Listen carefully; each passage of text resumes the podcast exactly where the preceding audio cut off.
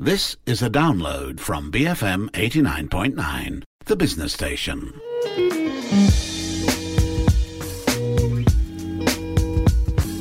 Hi, welcome to Breaking Bread. This is the show where we explore food through culture, conversations, and a whole lot of curiosity. I'm your host, Lo Yijun, a food writer and recipe developer from the Jun and Tonic blog. And every week on this show, we dive deep into an aspect of food culture in Malaysia, and I bring in some food friends and experts to talk about it. Today, while we're smack bang in the middle of Chinese New Year with all the Chinese New Year festivities, we are talking about one of the most iconic CNY dishes that we have here in Malaysia. That's actually pretty unique to our country it's Yisang. So to talk to us about Yisang today, we have one of the most wonderful food historian in Malaysia, Naj Arifin. He's dug deep into the history of Yisang, finding out about its origins, trying to untangle the complex web of cultural ties that this festive dish has. And he's going to tell us all about it on the show. So happy Chinese New Year, everyone, and enjoy the episode.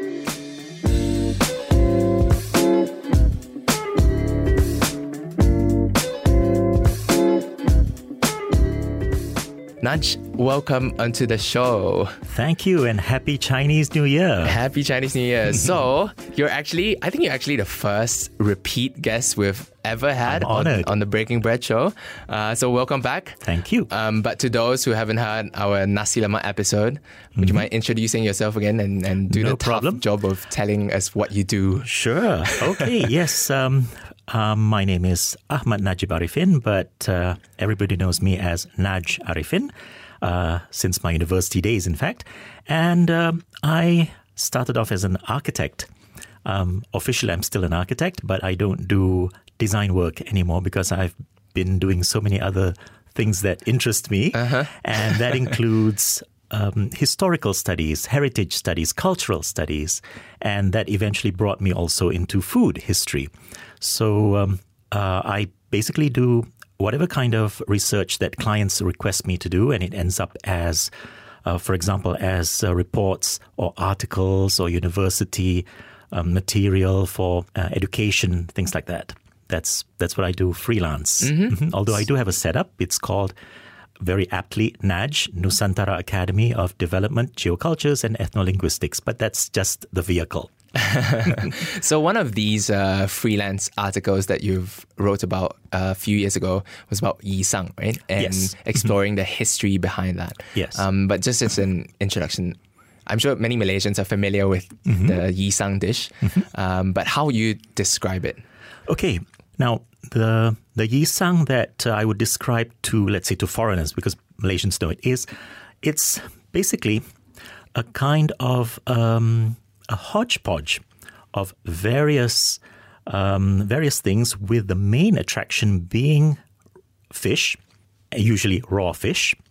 Um, it could also be any other kind of um, seafood, um, and of course, a lot of vegetables, usually nicely chopped or shredded. And all these uh, are put together uh, in a in a nice big plate or or um, tray or something, uh, usually round, and um, there are sauces attached to it. Okay, um, the most popular being a kind of plum sauce, but I guess according to different families, they have different sauces for it as well.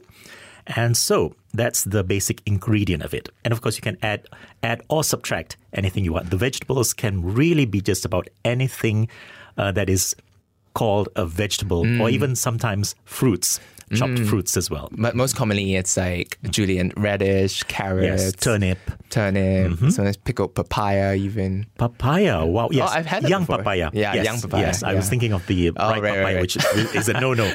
young papaya, definitely. Yeah. Mm. So in a sense, it's almost like. Mm-hmm a salad, right? Will you say it's yes, or is um, that an insult to you? No, no, it's not. Yes, um, some people do call it a salad, but um, somehow I don't quite see it so much as a salad because a salad is something a bit more staid that you eat alone. Ah. And I don't see Sang as that kind of a salad, although right. technically the, the ingredients indicate that it is a kind of salad. But I think it's more than a salad. Yeah, one I guess one differentiating factor is the way it's eaten. right? That's why I was about to say. Mm, talk to me about that. Yeah. Okay. Now, the special thing, because exactly like we were talking about, a salad exists everywhere. You know, every culture has salads. So the the thing that makes yisang different from other salads in quotation marks is the way it's eaten, and that's the special thing. And that's where when even I went to China way back in uh, 2010, actually before 2000, 2010, I wrote the article in 2010. Um, I didn't find a salad yisang type of dish that they ate in the way we do. Now, uh, these days, yes, if you go to some restaurants in, especially Hong Kong, maybe parts of um, Guangzhou, you might find some restaurants that serve something like a yisang. But then even they will tell you that they took it from Malaysia or maybe Singapore. Okay, so uh, to describe it uh, to, let's say, to foreign friends, the way it's eaten these days is quite unique in the sense that, okay, once everything that I mentioned earlier is already nicely placed in front of you and every, everybody on the table is around it, you pick up your chopsticks and you start, and everyone, it's a free for all. You just mix it all up, mix it all up. And not only that, but you also um, raise, you know, using your chopsticks, you raise all those ingredients while mixing it up, raise it, and some people say as high as you can, and it's all tossed and mixed. And um, there's now even the um, the tradition that you also, in a way, like you you scream and shout your prayers for the year, you know, things like that. I've done that many times. Yeah, so it's a really something very unique. And for those who are shy, you know, you really have to overcome your shyness to join in the merriment Yeah. for that. You know, and it's for everyone. Um, Um, even non-Chinese Malays and Indians who partake of it will also uh, do the same. And so it's a it's a very muhibah uh, Malaysian. Uh, Malaysian dish that has been enjoyed for at least now three generations. So that's the way it's eaten that makes it different. Yeah, I remember so many times. It's like it's almost like a competition, right? Like who can Yeah. who can bring it higher and toss it Yeah. higher. Yeah, Uh, and people don't get, don't get angry if it falls off the, the side of the plate. That's you know, the I mean, point, right? That's the yeah, whole point I mean, you understand, you know, um, that it's part of the way it's eaten. Mm. and so it well before 2010, you Mm-hmm. went over to China. Uh, you were saying and. You try to find out like where or Yes. what were the origins of Yisang. So Okay. what do you find? Okay, now the very first thing is I'll come back to uh, Malaysia before I went to China. Mm-hmm. Um, maybe some people might ask, what is a Malay guy talking about Yisang? Oh yeah, yeah, no. For sure. But actually, uh, in our Muhibah spirit, actually, we, especially Malays, actually, we are very mixed. Um, there are uh, many people who are called Malays, but actually, they are of mixed blood. And my own grandmother is from China. My, on my mother's side. And to make it even more interesting, she's actually Singaporean, or she was, she has passed away, but um, uh, she was Singaporean. And um, now she was a bit different from the typical other uh, Malaysian Chinese. She was from the north, whereas most of other our Malaysian Chinese are from the southern parts of China. And so she was, of course, the first person I asked about Yisang. And uh, in in a way, the typical northern fashion said, we don't have that in the north. You know, we northerners don't do that kind of thing. so that was my first clue. Actually, it was a very valuable clue because it showed that um, it was not from northern China. I could rule that out completely. Okay, fine. So uh, when I went to China, I just to be safe, I did ask again if there's anything in northern China that has that kind of uh, uh, Yisang tradition that we know of. And again, nobody said there was anything like that. Okay, so um, now in parts of southern China, for example, in the northern part of uh, Guangdong uh, province, um, there are some uh, smaller cities which are not Cantonese but actually Teochew, and they do have a tradition of dishes that are made with raw fish. Okay, so that's a bit of a clue there.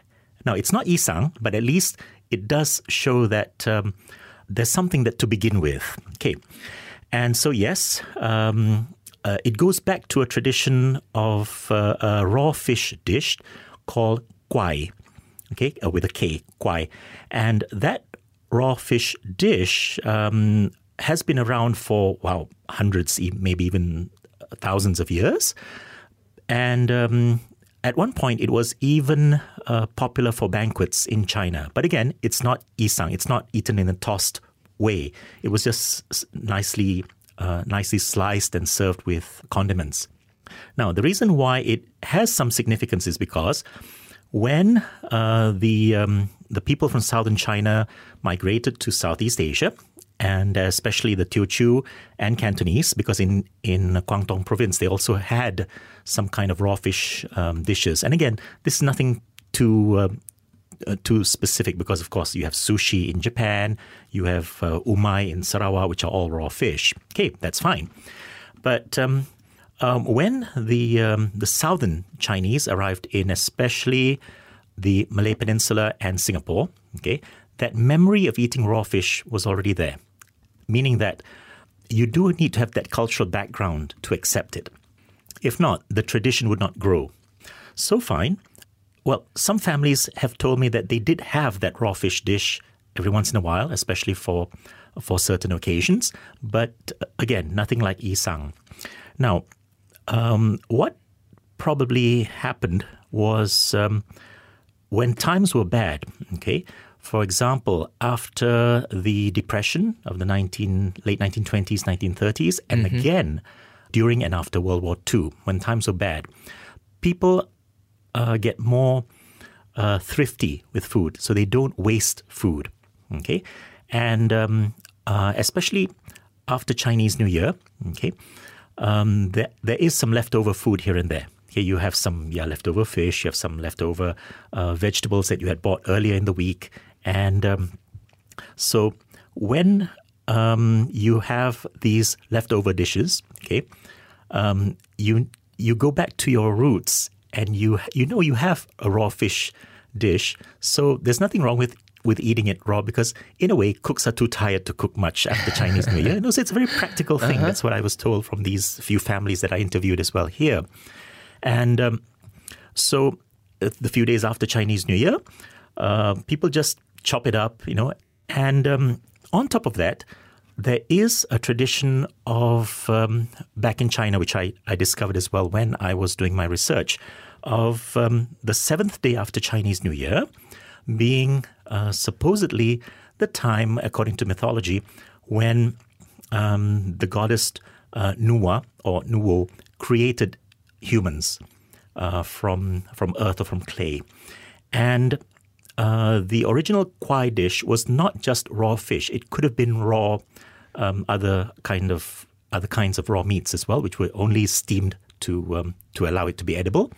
But eventually, fish did become more popular for uh, for two reasons. One, again, another mythology that um, uh, life came from water, and so fish comes from water. So that's one.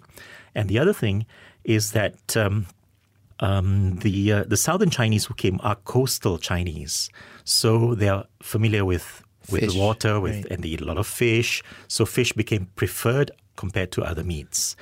So with that, that tradition of um, of slicing and mixing the vegetables with um, the uh, raw or steamed fish came about uh, on the seventh day of Chinese New Year. But of course, today we eat it anytime. anytime yeah, even know, before. Yeah, yeah, two weeks before until two weeks after we have Yisang. So, so that's basically how it practically came about on a general basis. Mm, mm-hmm. Yeah, well, that's really interesting because it was only a few years ago mm-hmm. that I discovered that actually Yisang isn't like a uh, something that was made or created in China and then brought mm-hmm. over mm-hmm. to Malaysia, right? It's kind of blurry, like yes. where it mm-hmm. really came from and what mm-hmm.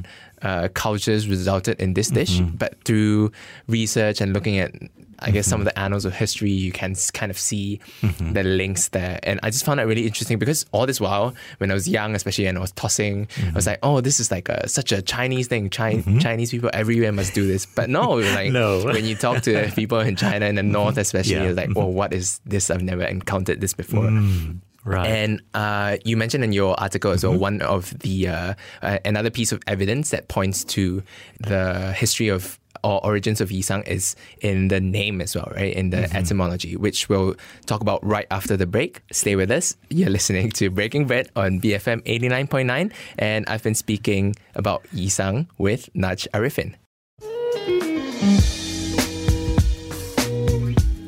Welcome back to this special Chinese New Year episode of Breaking Bread. I'm Jun, and I've been speaking to Naj Arifin about yisang and the history and origins about yisang, and we're trying to uncover where this special dish came from. So, before the break, we were speaking about how um, yisang had major ties or links to the uh, Teochew community and their dish And called Cantonese as well. uh, and Cantonese communities, and this dish called uh, kwai, right? And um, one of the other pieces of evidence that you you uh, wrote about in your article was about the n- the name or the etymology of the dish itself, right? Um, yi sang, as we know it, uh, of course, yi or uh, I don't speak Mandarin. Okay, no, I'll help you with the Oh, I'll help you with the Mandarin parts. Okay, good. Okay, so yi sang in Mandarin is yu sheng, right? Mhm, Which yes, means mhm. raw fish. Yes. Right, or or rather like fish raw. Well, Fish raw, Yu yes. is fish. Yeah. Mm-hmm. and sheng is raw. And, if I may add, um, the sang or the sheng has a slightly more, slightly deeper connotation than just raw. In a way, it also means raw life or raw purity. Mm. Yeah. So it's not just as in raw meat, you know, not Right, that right. kind of thing. Although uh, that it literally it could be, but figuratively it also means something that uh, that uh, yeah, like advances it a little bit than just being raw fish. okay, um, and um, with that, it establishes that uh, the the fish element in the original kwai um, was the the element that um, overcomes even all the vegetables. Okay, so in a way, you you can have the yisang uh, without the vegetables, but not without the fish.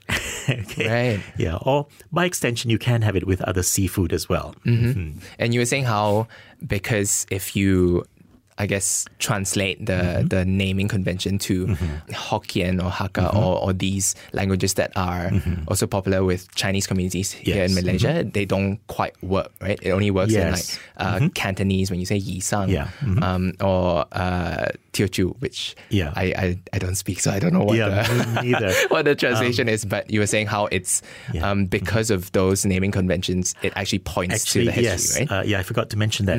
Um, it's because of that um, that Yi Sang, the, the actual Cantonese form of it, became popular. So that was an, an indication that it was uh, that it began to be popularized from the um, Guangdong community, which included Teochew as well. In the north, there, there were Teochew. And so that is a part of the um, the convention that showed that it is from that that part of China which although the the way of eating it was not their tradition, but when it came to Malaya at that time, and I think to be fair, Malaya and Singapore, yeah, because we, we were one, and socially we still are actually.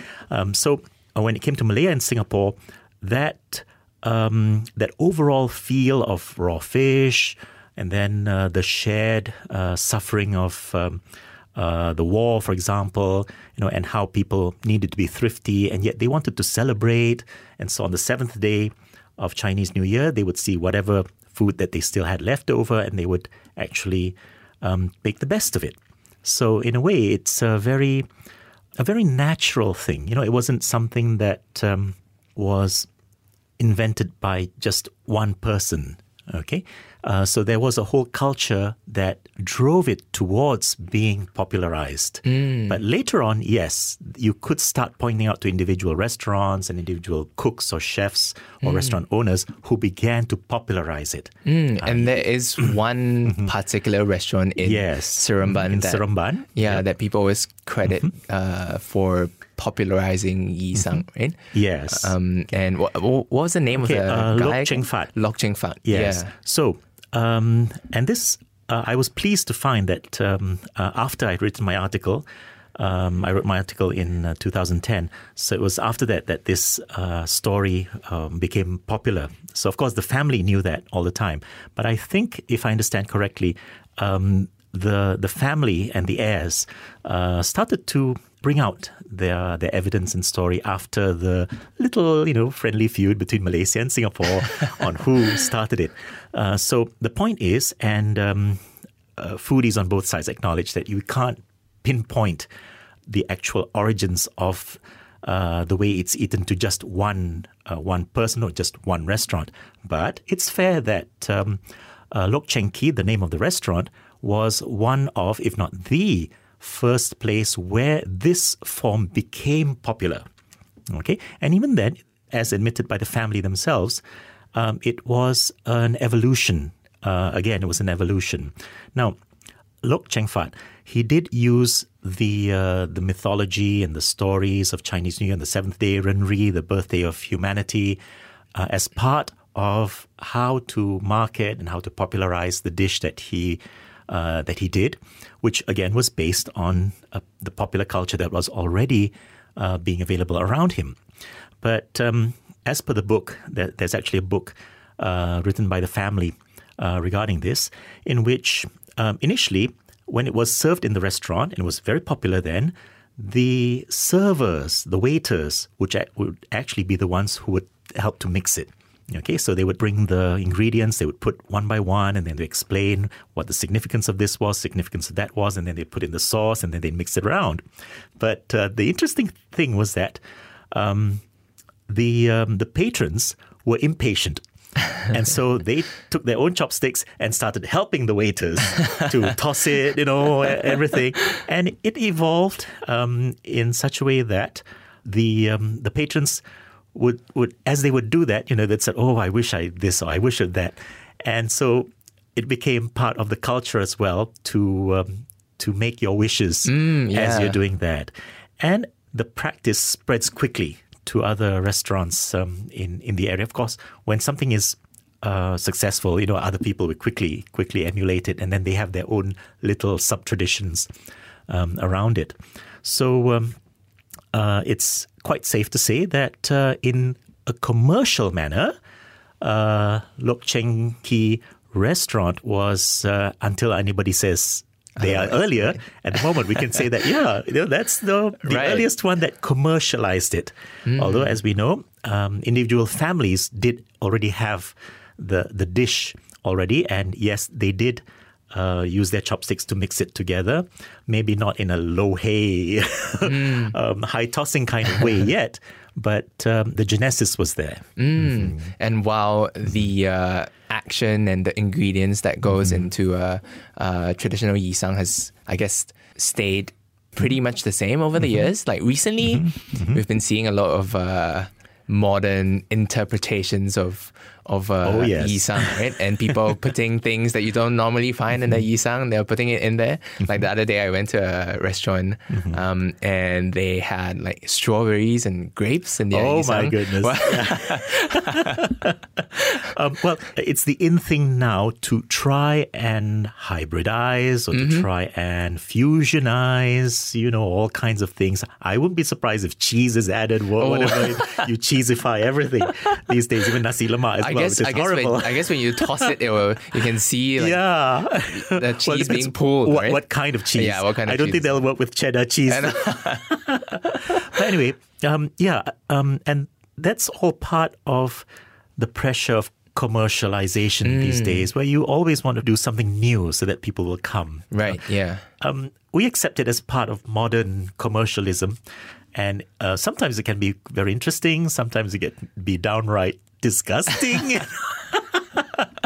so, um, but do you do you mm. personally have any um, mm-hmm. fond memories of particularly mm-hmm. interesting yisangs that you've tossed? Mm-hmm. Oh, um, I remember one year. I think it was 2016, where um, it turned out into not a food fight, but um, a food shower because everybody was so exuberant, you know, right. tossing things around, and I got I got salmon in my hair and you know that kind of thing. Um, and then but, when you go home, you find like radish in yeah. your shirt. but it was it was fun, and um, we we picked up you know the food that we could from our our, clothes and, and ate it actually. Mm. So so that was fun. Mm, yeah. But that's a common gripe that people have. It's like yisang is mm-hmm. usually more about the action itself and the significance yeah. of the dish mm-hmm. rather than the taste. Yeah. And actually, yes, a lot of people exactly. don't mm-hmm. really like the, the taste of yeah. yisang. Actually, Do you the like taste, the taste of it? Um, I certainly don't mind it. Um, okay, put it this way. Yes, in, in a way, this is very significant. I would not eat yisang alone. Mm, You- you no, see what that I mean? a, yeah, yeah. Okay, I, I agree. I enjoy it very much agree. when it's eaten together, even though the taste is nothing out of this world. I mean, you know, it's it's it's fine, um, but when you eat it together, then it tastes better. okay, yeah. Yeah, I think that's a great note to wrap things up at. Um, and you go.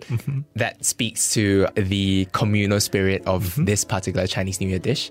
Um, and I hope all you listeners out there will have plenty of yisang this year.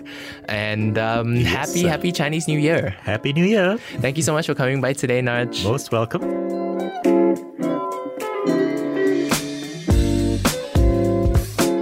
that's all we have for this week's show. To listen to more episodes, you can find us on iTunes, Spotify, or visit our website at www.bfm.my. And if you're hungry for more recipes or some funky food writing, you can find those on my blog at junandtonic.com. That's J U N A N D T O N I C.com. Happy Chinese New Year, everyone! And at risk of sounding like a Chinese radio station, 祝大家新年快乐，年年有余。I'm Jun, and you've been listening to Breaking Bread on BFM 89.9. Thank you for listening to this podcast. To find more great interviews, go to bfm.my or find us on iTunes. BFM 89.9, the business station.